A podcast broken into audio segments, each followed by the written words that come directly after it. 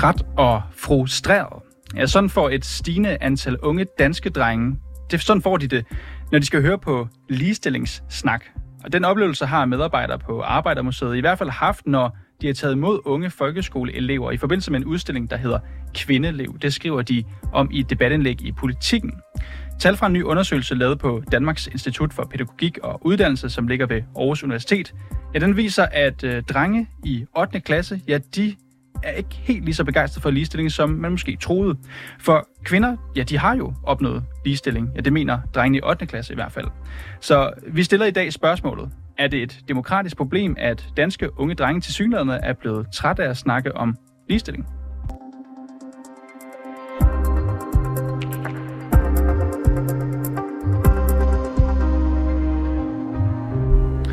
Og det spørgsmål, det øh, skal du jo hjælpe os med at svare på, Anders Thorsen. Velkommen til.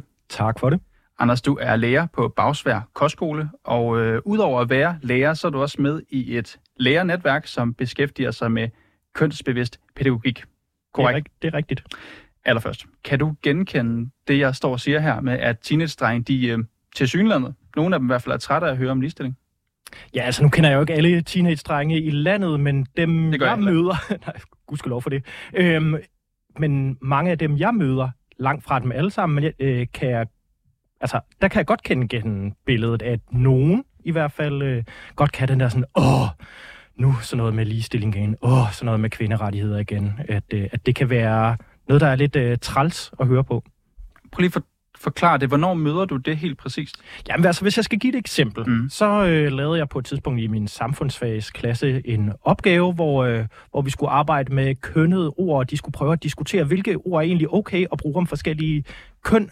Øhm, og det var en klasse, hvor der var en klar overvægt af piger, og der kom nogle af drengene bagefter og sagde sådan, at, det, at de egentlig følte, at det var lidt ufedt, fordi de følte, at pigerne sådan ligesom... Øh, var for meget i overtal og gik for meget imod drengene, og var der så egentlig plads til at komme med nogle mere sådan kontroversielle udsagn om, at man egentlig godt må sige bitch til en pige, hvis man er dreng eksempelvis. Øhm, og det kunne de føle sig sådan lidt beklemt ved. Hvor, hvor mange drengene er det, der for eksempel kommer med den henvendelse til dig? Ja, men det var et par stykker. Øhm, så det, det, er langt fra, det er langt fra alle, og øhm, og mange af dem kan sagtens indgå i diskussionen med pigerne om, hvad man må sige og hvad man ikke må sige. Og det var vigtigt for mig i sådan en opgave der, at der ikke er noget rigtigt og forkert, men det er en diskussionsopgave, hvor pointen er netop øh, at diskutere. Nu, nu kan man jo få indtrykket, også når jeg indleder programmet her, at mm. øh, det her det er noget, der lige pludselig er opstået. Men er det det? Nej, overhovedet ikke, og jeg er egentlig ikke så nervøs på drengenes vegne. Altså, jeg synes egentlig også, der er noget demokratisk og noget sundt ved at, øh, at tage, øh, tage kritisk stillingtagen. Altså, at når, øh, at når vi øh, har et skolesystem, og når vi har nogle medier, hvor vi hører meget om, øh, om kvindernes rettigheder, så, øh, så er det måske meget naturligt også som dreng at være lidt kritisk. Det opdrager vi den jo også til i skolen. Og sige sådan, nå, hvad, hvad fanden så med drengene? Så jeg synes egentlig, der er noget meget sundt ved det. Og jeg tror ikke, vi skal være bange for, at vi får en masse kvindehader ud om ganske få år. Hvad, hvad, men hvad, du siger, det er sundt. Hvad gør du så som lærer, hvis der kommer en dreng og siger, hvorfor kan jeg ikke få lov til at sige ja, bitch, eller hvorfor skal vi snakke om kvinders rettigheder hele tiden? Ja, altså jeg tror, det er super vigtigt ikke at have sådan en forbudspædagogik, og i vores øh, kønslærernetværk, og det lyder langt, øh, der, der, der taler vi meget om, at det er vigtigt ikke at, øh, at lave forbud, så, så det er vigtigt, at vi som lærer og som skole ikke går og siger sådan, det der må du ikke sige, og det vil jeg ikke have, men i stedet for at spørge sådan lidt nysgerrigt ind, Øh, nå, hvorfor, hvorfor egentlig det? Hvorfor er det egentlig vigtigt for dig? Så vi på en eller anden måde tager, tager de her holdninger alvorligt. Øhm, altså, øh, folkeskolen, det er et af de øh, vigtigste ting i folkeskolen, at den skal være præget af åndsfrihed. Ikke? Så der skal også være plads til, at meninger brydes, og vi kan være forskellige. Så det er super vigtigt, mm. at vi ikke lukker eleverne ned og siger, nej, det vil jeg kraftigt ikke høre. Men Anders, øh, nu stiller jeg dig lige et personligt spørgsmål. Ja, jeg gør endelig det. Mener du, at der er ligestilling i Danmark mellem kønnene? Øh, jamen, det, det er da et virkelig godt spørgsmål. Du tøver lidt. Jamen, fordi, altså... Jeg, øh, jo, jeg har nogle ligestillingsting med, med kvinder med i min undervisning, men jeg har også nogle ligestillingsting med, med mænd. Eksempelvis i samme samfundsfagsklasse har vi arbejdet med noget statistik, som viser, at øh, kvinderne øh, kommer meget gennem, bedre gennem uddannelsessystemet end drenge, så der er jo også nogle uligheder der. Så det der med ligestilling altså, går jo flere veje, så jeg tror egentlig ikke, der er helt ligestilling. Men, der, men som jeg ser det, er der hverken ligestilling altså for kvinderne, eller pigerne, eller for mm. drengene. Altså, det, men det er måske nogle forskellige ting, der Når jeg spørger, så er det jo også for at forstå lidt, også fra dit synspunkt, om det er noget, vi skal tage alvorligt. Altså nu kan man jo se den her undersøgelse, man kan forstå, at der har været nogle oplevelser med skoleklasser, hvor nogle af drengene har givet udtryk for, at oh, de gider ikke snakke mere om det. Ja. Så det er for at forstå, om der er et problem her. Altså jeg... Det, der er et problem, som jeg ser det, det er øh, vores meget forskellige forventninger til piger og drenge. At det, vi forventer nogle, øh, nogle forskellige ting fra ungerne er helt små. Øh, altså til hvordan en rigtig dreng skal være, og en rigtig pige skal være. Og det skal vi udfordre. Så de kategorier, øh, hvor man er en rigtig dreng, og jeg laver gåsetegn, det kan lytterne mm, ikke nej. se, og en rigtig pige, at de bliver meget, meget bredere, så der er flere, der kan se sig selv i, øh, i de kategorier. Fordi vi ved, der er for mange, der ikke kan finde sig til rette i og, øh, og sådan stereotype mm. øh, Men, måder at være dreng og pige på. Du siger, du har nogle øh, drengeelever, altså ikke dem alle, men ja. nogle af dem, du mm. oplever, som, ja. kan, som kan have de her oplevelser her. Altså, er den offentlige debat for fokuseret på kvindernes rolle i ligestillingen? Ja, det, om jeg skal lave sådan en diskursanalyse af debatten, det ved jeg ikke. Jo, det tror jeg, at der er, er rigtig, forstå, rigtig, rigtig, meget, ting, rigtig, rigtig meget af. Jamen, jeg tror også, at det handler om, at, øh, at vi skal passe på med i skolen, at det altid skal handle om eleverne. Nej, jeg tror meget mere ofte, at det skal handle om noget helt fremmed. Altså, det netop ikke handler om, hvordan, øh, hvordan piger og drenge er. Nej, lad os, øh, lad os få nogle emner på banen, der er meget mere langt væk fra eleverne. Det er det, man kalder sådan øh, verdensvendt øh, pædagogik. Altså, vi vender øh, lidt mere ud af, så vi ikke hele tiden skal være navlepillende om os selv og om vores egne sådan altså, hvordan jeg nu er i, øh, i fællesskabet. Nogle gange så er det fedt at glemme Oh, der var lige en mikrofon. Der var en mikrofon. Øh, at, øh, at glemme lidt sig selv i undervisningen, og så handlede det om det andet, det fremmede.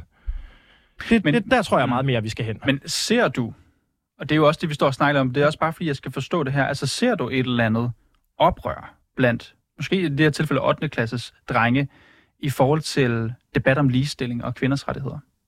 Ja, og de har måske også fået nogle andre, nogle forbilleder, så det bliver også nævnt i det debatindlæg, I, I taler om. Altså Andrew Tate har virkelig været en, der som har været til dem, der ikke lige kender ham, kan du lige sætte ord på? Ja, hvad, hvad er han? Jeg ved ikke, hvad jeg skal kalde ham. Uh, Influencer-type, sådan meget... Uh, meget uh, mandemand, hvis man kan sige det på den måde, og også uh, nogen vil kalde ham kvindefjendsk og mysokyn. Uh, og det, uh, øh, og som har været et forbillede, men det men, som nogen tager meget på vej af. Jeg tror egentlig ikke, jeg er ikke så bekymret for det, fordi ligesom vi havde Rasmus Paludan for nogle år siden, som mange unge synes var mega sjov, så er der også rigtig mange, der synes, at Andrew Tate er mega sjov, fordi han tør sige noget kontroversielt.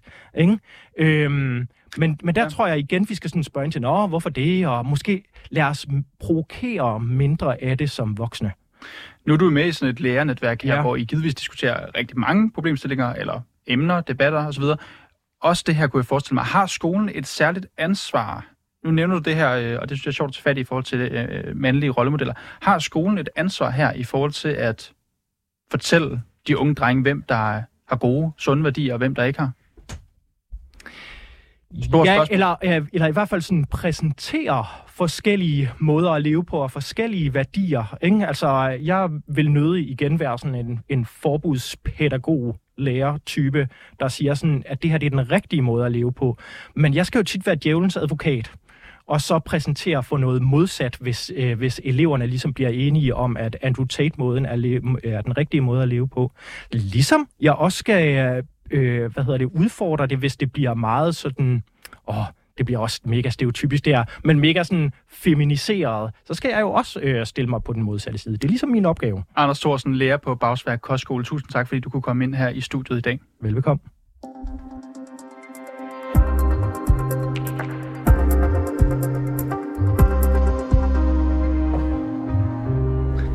Og vi går straks videre til den næste gæst, jeg har fået her i studiet. Det er dig, Mads Drange. Velkommen til. Tusind tak. Mads, du er kandidat til Europaparlamentet for Liberal Alliance, hvor du også arbejder som politisk rådgiver til, gavl, øh, til daglig.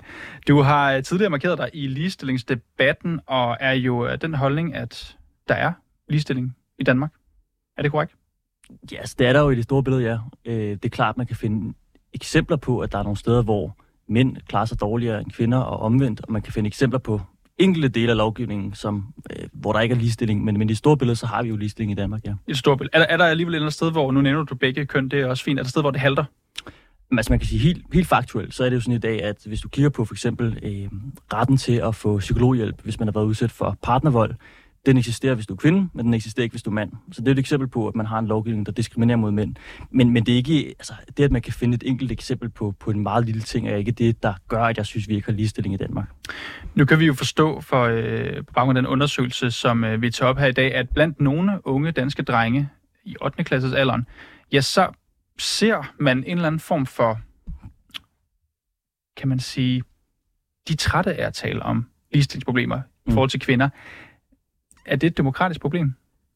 Nej, jeg synes ikke, det er et demokratisk problem. Det kan godt være, det er et problem på mange andre områder, men at det ligefrem skulle være et demokratisk problem, det kan jeg ikke se, hvorfor det skulle være tilfældet. Hvilke nogle områder er det så et problem på? Jamen, altså man kan sige, jeg har jo den opfattelse, at der er visse områder, hvor vi har problemer med, at, at kvinder bliver udsat for nogle ting, som mænd ikke bliver udsat for. Og hvis vi gerne vil løse de problemer, så skal vi også erkende, at der er problemer i første omgang. Og det kan man jo ikke, hvis man ikke accepterer, at der er visse, øh, visse områder, hvor, hvor kvinder bliver stillet dårligere end mænd. Tror du, der kan være en far ved, at blandt de her unge fyre her, at, at, at opbakningen på en eller anden måde smuldrer? Nu siger jeg heller ikke, at det er alle 8. klasse drenge, men der er jo nogen, der umiddelbart har den oplevelse. Ja, altså, det, jeg tror, der er nogen, der, der har en... Jeg, altså, kan der være en far ved det? Det kan man sikkert godt finde eksempler på, men, men jeg, jeg ser det ikke som et stort problem, nej, hvis det er det, du fisker efter. Og jeg er også bare nysgerrig på, hvad du tænker. Altså, et af hovedargumenterne blandt øh, nogle af de her unge drenge i Danmark, det er, at kvinder, de allerede har opnået ligestilling. Der kan jeg forstå, at, at du siger, det kan man svare ja og nej til i virkeligheden, det her med ligestilling, om, om hvorvidt vi er helt i mål med den. Men du siger, der er i store træk ligestilling i Danmark. Men synes du, at snakken om det er gået for vidt? Altså jeg vil sige, man kan jo i hvert fald undre sig over, at noget af det, vi fokuserer meget på i den danske debat, det er sådan noget som kvinders repræsentation på ledelsesgangene og inden for bestyrelsesposter.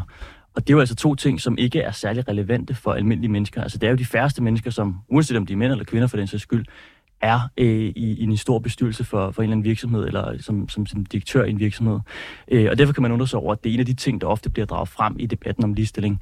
Der er også mange andre områder, hvor det eksempelvis står øh, dårligere for mændene. Altså, det er jo sådan, at mænd for eksempel langt oftere begår selvmord end kvinder. Det er sådan, at mænd bliver udsat for langt mere vold end kvinder. Det er sådan, at mænd oftere døjer med ensomhedsproblemer end kvinder. Det er sådan, at mænd dør tidligere end kvinder. Det er sådan, at mænd generelt lever usundere end kvinder. Og, og, Men der er også, også flere kvinder, der bliver udsat for partnervold, kan man sige. Ja, præcis.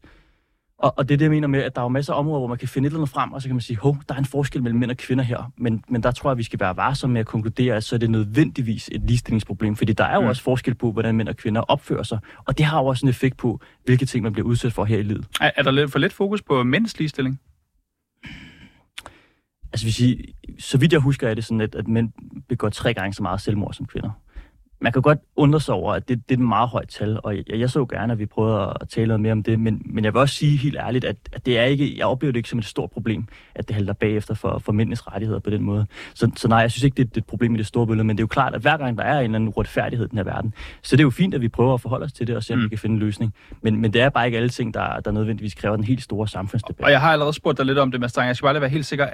Mener du alligevel, at der er behov for at holde gryden i kog i forhold til en ligestillingsdebat? Er det vigtigt, at vi bliver ved med at snakke om det, og man så mener det ene eller det andet? Jamen, jeg, jeg tror, det, det jeg starter lidt over, det er, at du kalder det en ligestillingsdebat. Mm. Fordi jeg så Hvorfor gerne, gør du det? Fordi jeg, jeg, jeg synes ikke nødvendigvis, at problemerne er relateret til ligestilling. Altså, at mænd begår flere selvmord end kvinder, er jo ikke et ligestillingsproblem. Det er jo ikke noget, vi kan ændre med lovgivning nødvendigvis. Så, så jeg synes, det er fint, at vi forholder os til problemet. Jeg synes, det er fint, at vi snakker om det. Jeg synes, det er rigtig godt, at vi prøver at se, om vi kan finde nogle løsninger. Men jeg tror, vi skal passe på at, at snakke om det, som om det er noget, der relaterer sig til, til ligestilling. Fordi det er det ikke nødvendigvis. Og nu taler vi lige med, med, med Anders Thorsen her, som øh, til daglig arbejder med, med, øh, som, øh, som lærer over for blandt andet unge drenge og selvfølgelig også piger. Synes du, at der er blandt folkeskolerne et ansvar for at øh, inddrage drenge i en eller anden snak om ligestilling? Altså, hvis, hvis det er sådan, at man, man laver undervisning om ligestilling, og det udelukkende tager sit udgangspunkt i sådan noget som bestyrelsesposter eller øh, direktionsposter for, for kvinder, så vil jeg undre mig lidt over det. Øh, jeg kan huske fra min egen tid i undervisningssystemet, at når vi snakker om ligestilling, der var det udelukkende noget, der blev talt om, som om, at det var et problem for kvinder. Og, og hvis vi kan se, at der også er nogle steder, hvor mænd halter bagefter, så synes jeg da også, at vi skal have fokus på det.